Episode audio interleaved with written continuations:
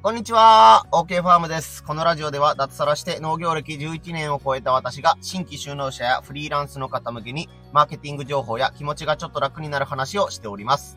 はい、今回はですね、105回目の放送です。初心者が持っておくべき SNS 運用の心構えとはということでお話をしていこうと思います。はい、今日のポイント3つです。ポイント1、数打ちゃ当たる。ポイント2、一人で考えない。ポイント3、いいアウトプットはいいインプットから、この3つでお話をしていこうと思います。はい、えっ、とね、えー、概要というか、このお話をしようと思ったきっかけと、まあ、あの、半分お知らせが半分ずつなんですけども、今朝ですね、あの、最近仲良くさせてもらっている、えー、音声配信者の若さんという方の放送をお聞きしまして、で、その放送内容がですね、なんと僕にフォーカスしてくださっているね、放送内容になってまして、えー、その若さんという方は、まあ、1ヶ月、2ヶ月ぐらい前にこの音声配信がきっかけで知り合ったね、えー、まだ直接お会いしたことのない方なんですけども、なんとこの僕の音声配信を聞いたよっていうことがきっかけで、ついに若さんがですね、僕の、えー、出しているお菓子を買ってくださったと。バリバリごぼうっていうね、えー、ごぼうのお菓子を僕は販売してるんですけども、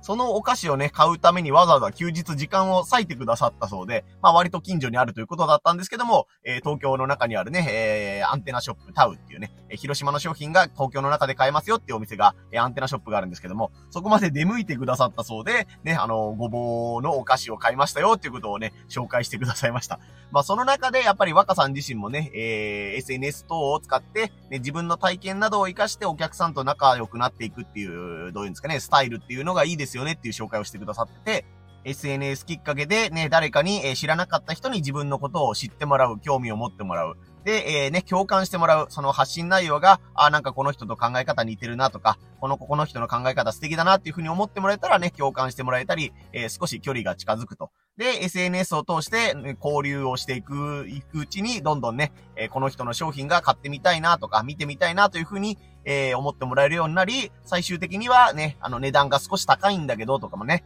えー購入するまで、えー身近なところでは買えないんだけどっていう、ハードルがあったとしても、その人の商品を買いたいというふうにね、思って、えー最終的には、えー縁もゆかりもなかった人の商品を、えー買うことになってしまうというね、えーこの王道というかね、SNS マーケティングとか、僕で言う、僕はよくのファンマーケティングっていう言葉を使ってるんですけどもね、え知らなかった人に自分の、え商品を取ってもらうっていうので、最近 SNS で主流になっているっていう方法を紹介してくださっていました。まあ、若さんがね、実際に僕の放送ね、あの、ブラジャーを売ろうと思ったら、若い女性じゃなくて、おっさんがたくさん集まってきた話っていうね、その一つのエピソードに、えー、若さんが、えー、ブラジャーという単語に釣られてね、えー、集まってきたというところがきっかけで、えー、1ヶ月足らずでね、実際商品を買うっていうね、自分自身がこういう体験をしましたというね、えー、感じで面白く紹介されてますので、えー、概要欄リンク貼ってますので、よかったら、えー、見てみてください。まあ、あと、本題がね、終わった後にえ告知させてもらおうと思うんですけども、今日の夜ね、21時から若さんとコラボライブやりますので、そちらもぜひお願いしますということで、えお願いします。さあ、本題に入りましょう。ということでね、若さんが、えーね、え SNS の情報発信って大事だよねっていうことをおっしゃってたのを受けて、僕も、あ、じゃあ初心者の方が今から SNS 運用やるんなら、ここに気をつけてみたらどうですかというね、えことを3つ紹介していこうと思います。ということでね、本題にやっと入ってきました。遅くなってすいません。ということで、ポイント1つ目が、数打ちゃ当たるということですね。えー、えもう文字通りなんですし、ね、あの、誰しもが通ってきてる道だと思うんですが、えー、やっぱり SNS 運用というのはもうとにかく数をまず打ちましょうということです。まあ SNS に限らずですけど、やっぱりね、えー、初めて今から、えー小学生が野球を始めますよとか、スイミングを始めますよとかね、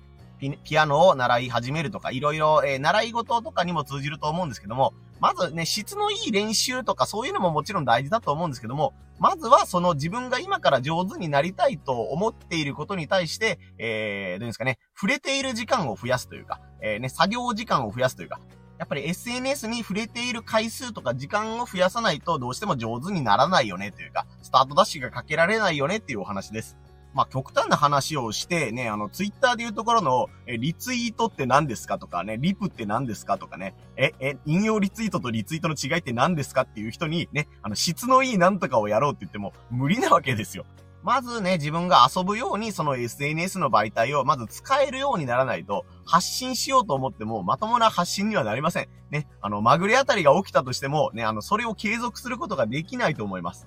まあもちろんここでね、あのお金が潤沢にある人とかね、大手企業みたいなことになると、ね、そのツイッター専用の人を雇うとか、外注するとかいうことで、広告費としてお金をかけることができるようになるんですけども、ね、個人が自分の商品を売りたいとかね、農家がなんかね、自分の農場の PR をしたいとかいうレベルで、そんなね、広告費っていうのをドカンとかけることはできないと思うので、やっぱりね、あの自分がその作業時間の合間を縫って、えー、なんていうんですか、自分で、え、SNS の運用をしていくっていうのが、まあ基本的なスタイルになるんじゃないかなと思います。まあこれは個人事業主あるあるですね。もう令和の個人事業主あるある、空いた時間で SNS 運用みたいな感じです。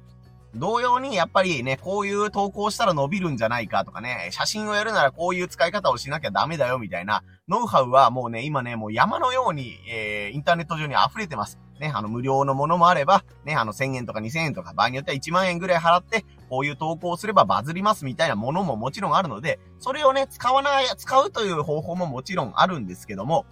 やっぱりね、買っただけでやらない人が大半なんですよ。はい。自分自身も含めてなんですけども、ね、こんなノウハウがあるよっていうので、あ、なんかこの人の書いてることをやったら、ね、自分もすごい、えー、ね、発信者になれるんじゃないかなと思って、えー、情報商材っていうやつを買ったことがありますけど、買った内容をね、実践せずに終わってしまうんですよね。自分自身もそうなんで、すごいわかるんですけども。なので、とりあえずもうね、あの、これ面白いなと思ったら数打ってみることです。自分の場合はこの方法はダメだったけど、この場合はうまいこと言ったなとか、あ、これ他の人ダメって言ってたけど、意外と自分の場合はいけるじゃんとか、いろいろな反応が出てくると思います。まあ、僕よく言ってるんですけど、全力で10個失敗したら、まあ1個ぐらいなんか当たりが起きるよみたいな感じで、ね、あのー、ね、自分、ビビってる自分によくね、言い聞かせてる言葉なんですけども、ね、だらだらと失敗をしても、それは失敗のまんまだけど、全力で自分が工夫した中で10個失敗したらね、1個2個ぐらいはなんか、あ、これはものになったな、みたいな、えー、ね、成果が得られると思うので、そういう、えー、失敗していく中で、えー、成功パターンを見つけていくというのが、一番ね、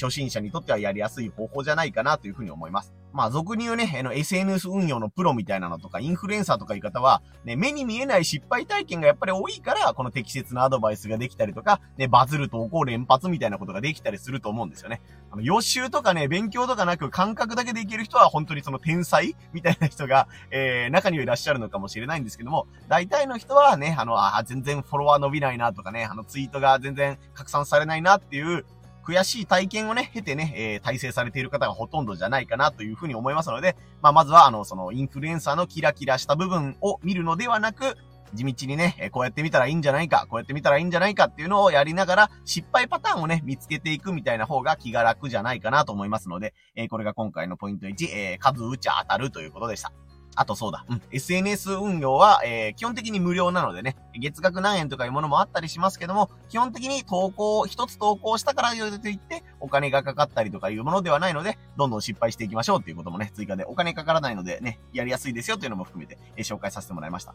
はい、そしてポイント二つ目が、一人で考えないということですね。あなたの売りたい商品というのが、まあ僕の場合言ったらごぼうのお菓子とかね、生のごぼうとかいうものになるんですけども、えっ、ー、と、売りたい相手というのは、男性でしょうか女性でしょうかそしてあなたと同世代でしょうかね、えー、違う年上の人だったり、年下の人だったり、いろんなパターンがあると思うんですけども、まあ、僕が言いたいのはですね、あなたと全く同じ境遇、同じ性別で、同じ年齢で、ね、同じ価値観を持った人がお客さんっていうことは少ないと思うんですよ。たまたまね、自分と同じ年齢だったとかね、同じ地域に住んでいたっていう方がいる場合はあるかもしれませんけど、大体 SNS で情報発信をしてバーンと売るっていう場合は、ね、あの、自分とは全然年齢が違うととか、えー、性別も違うけどとか、そういう人に届くっていうね、商品の方も多いんじゃないかなと思うんですよ。そうなった時にですね、自分以外の人が自分の SNS をどう見ているかという目線がやっぱり、え、大事になります。逆の立場で考えるというやつですね。はい。これが意外と難しい。本当に難しい。なんか特に男性が投稿したものに対して女性にね、意見を聞いてみたら、なんかこの人の投稿面白くないとか、場合によってはすごい不快感を感じるとかいう感じで、で女性受けするだろうと思って投稿したものに限って、うん、この人の投稿ないわ、という感じでね、え、スルーされたりということことがね、あるあるでございます。はい。なので、自分がね、え SNS で投稿した、えー、なんていうんですか、ツイートならツイート、インスタならね、一個投稿したものとか、音声配信っていうのを、えー、ターゲットになり得る人に聞いてもらう。もしくはターゲットじゃなくてもいいから身近な第三者に利害関係のない人に聞いてもらう。で、それで、えー、この、これってどう思うというか、具体的なね、ところを聞いてもいいですし、漠然と聞いてみるでもいいんですけども、自分の投稿を、えー、ね、あの、お客さん以外の人に判断してもらうというのがね、結構重要な要素になってくるんじゃないかなと思います。まあ、ツイッターをね、例に一つ挙げてみると、男性発信者で、えっ、ー、とね、必死になってるというか、めちゃくちゃやる気ある人に、でありがちなのが、漢字多すぎ問題、横文字多すぎ問題っていうのが、えー、あるあるだそうです。まあ自分も気をつけないといけないなと思ってるんですけども、えー、ね、140文字で、ええー、ツイッターがね、あの、文字数制限が140文字なんですけども、140文字で相手に自分の言いたいことをピシッと伝えようとするがあまり、ね、あのー、この、添削というか自分で試行錯誤するわけですよ。この、この言葉を入れてこうやったら140文字できっちり収まるんじゃないかなと思うんですけども、それをするがあまり、なんか、140字っていうその枠の中に漢字めっちゃ多くて、ね、英語とか横文字みたいなのがバーっと多くて、えー、その自分の中では確かにまとまってるんですけども、そこの分野に詳しくない人が見たら、なんか難しそうだからもうすでに読まないっていう感じですっとね、内容を読まずに飛ばされちゃうようなことになりがちなんですよね。なので自分としては、よし、140文字で、このね、あの、わかりやすくこの事象を説明できたと思っても、それをね、あの、例えば自分の奥さんとか、えー、ね、自分の、えー、仕事場で近い人に見てもらって、この投稿なんだけど、パッと流れてきたらどう思うね、あの、この文章そのものにっていうじゃわけじゃなくて、ツイッターを見てる中でこれが流れてきたらどう思うっていう、初見の人が見たらどう思うっていう目線で見てもらったら、あ、なんか、うん、漢字が多くて難しいから多分読まないと思うとか、ね、あの、あの、こ、ここの関してのこの言葉の意味がそもそもわからない。あなたはまあ日常的に使ってる言葉なんでね、えみんなわかってるだろうと思うんだけど、初めてその単語に触れる方方からすると、なんやこの意味わからん単語は、そしてこんな意味のわからん単語を使うこいつの投稿なんか見る気になんねえよっていう感じで、ね、いつの間にか、えー、嫌われてしまうというか、いつの間にかね、あの、見られなくなってしまうっていうことがね、あったりすると思うので、そういうことを防ぐためにも、身近な人とかね、相談できる相手とかに、えー、僕こういう投稿したんですけど、もしくはこういう投稿今からしようと思うんですけど、えー、なんか気になるところはないですかっていう感じでね、えー、聞いてみるといいんじゃないかなと思います。やっぱりこういうところは女性の方がシビアじゃないかなというふうに言われてますので、女性の方にね、あの、認めてもらえるというか、女性の方が読みやすいというふうに言われた方が、男性の方にもトータルで、え伝わりやすいんじゃないかなと思います。これが二つ目のポイント、一人で考えないでした。そして三つ目が、いいアウトプットはいいインプットからということですね。えー、SNS をやっていくと、えー、最初の1週間、まあ、3日かな ?3 日か1週間ぐらいはね、あの、その勢いで乗り切れるんですけども、必ずどこかのタイミングで、えー、ネタ切れ問題というやつが出てきます。これは絶対に出てきます。はい。あのね、あの、がん、頑張ろうと思えば頑張ろうと思うほど、なんかこんなしょぼい情報発信だったらね、ダメなんじゃないんかとか、えー、ね、あの、作ったのはいいけど全然誰にも見てもらえないみたいな感じで、えー、モチベーションが下がるのと同時に、えー、ネタ切れがね、それに付随して、えー、やってきて、えー、さらにモチベーションが下がるという、えー、スパイラルに入ってくるタイミングがあります。それを防ぐためにはやっぱりね、情報発信をする前に、えー、いい情報収集をするというのが、えー、重要になってくるんじゃないかなと思います。まあ、これに関してはね、あの、他の人の情報発信をしっかり見に行くとか、本を読むとか、ニュースを見るとかね、えー、あなたの得意とするスタイルっていうのがあると思うので、ね、あの、いい情報収集をしていれば、ね、ほっとっても、あ、このことについて情報発信したいとかね、えこのことについて喋りたいみたいな、えー、風に切り替わるところがあると思います。そこまでいかないということは、まだなんかね、あの、いい情報に出会えてないというかね、えー、こともあったりするんじゃないかなと思いますので、情報発信するためにいい情報収集をするみたいなのがね、アウトプット、インプットって言葉が使われますけど、えね、インプットの方にもこだわってみてくださいっていう感じですね。まあなんか僕の感覚では、なんかインプットが多すぎてアウトプットなかなかしてないよっていうね、え人が多いような気はするんですけども、不思議なもので、このアウトプットしようと思うとね、インプットがどんどんおろそかになっていくっていう方が多いような気がね、自分自身もそうなんですけども、ね、増えていくような気がするので、ね、良質なインプットをして、えー、そうすると、えー、それに比例して、えー、アウトプットしたくなるみたいなネタが増えるかなと思いますので、ね、しっかりいいインプットをね、するように心がけてみてください。インプットね、なしで、えー、アウトプットを続けようとすると、ね、どこかのタイミングで、またこいつ同じ話してんなっていう感じで飽きられたりとか、こいつネタがないんだなっていうのがバレてしまいます。これはね、良くないですよね。僕は最近あのね、読書を少しずつ復活させているみたいな、えー、ところに今来ております。やっぱりこう、毎日ね、スペースじゃなかった、なんだこれ、音声配信で、えー、話をしようと思うと、うん、本当にネタが切れてくるというかね、次何話そうかなみたいなことになっちゃうので、えー、やっぱりそういう時には読書が一番いいかなと思います。ね、図書館に行って本を借りたりとか、ね、メルカリで余ったポイントとかがあったので、あ、前からこの本読みたかったんだよねっていうことで、とりあえず今あの、ザ・コピーライティングっていう、えー、アメリカで3、40年、4、50年ぐらい前に、えー、出されたね、えー、本で、それが、えー、日本語に訳されてるっていう、えー、本なんですけども、うん、どのインフルエンサーに聞いてもこの本は読んどけ、みたいな感じで、えー、紹介されてるね、文章に強い系のインフルエンサーは特に、えー、ザ・コピーライティングは、えー、めっちゃ分厚いし、400ページ、500ページぐらいあるのかな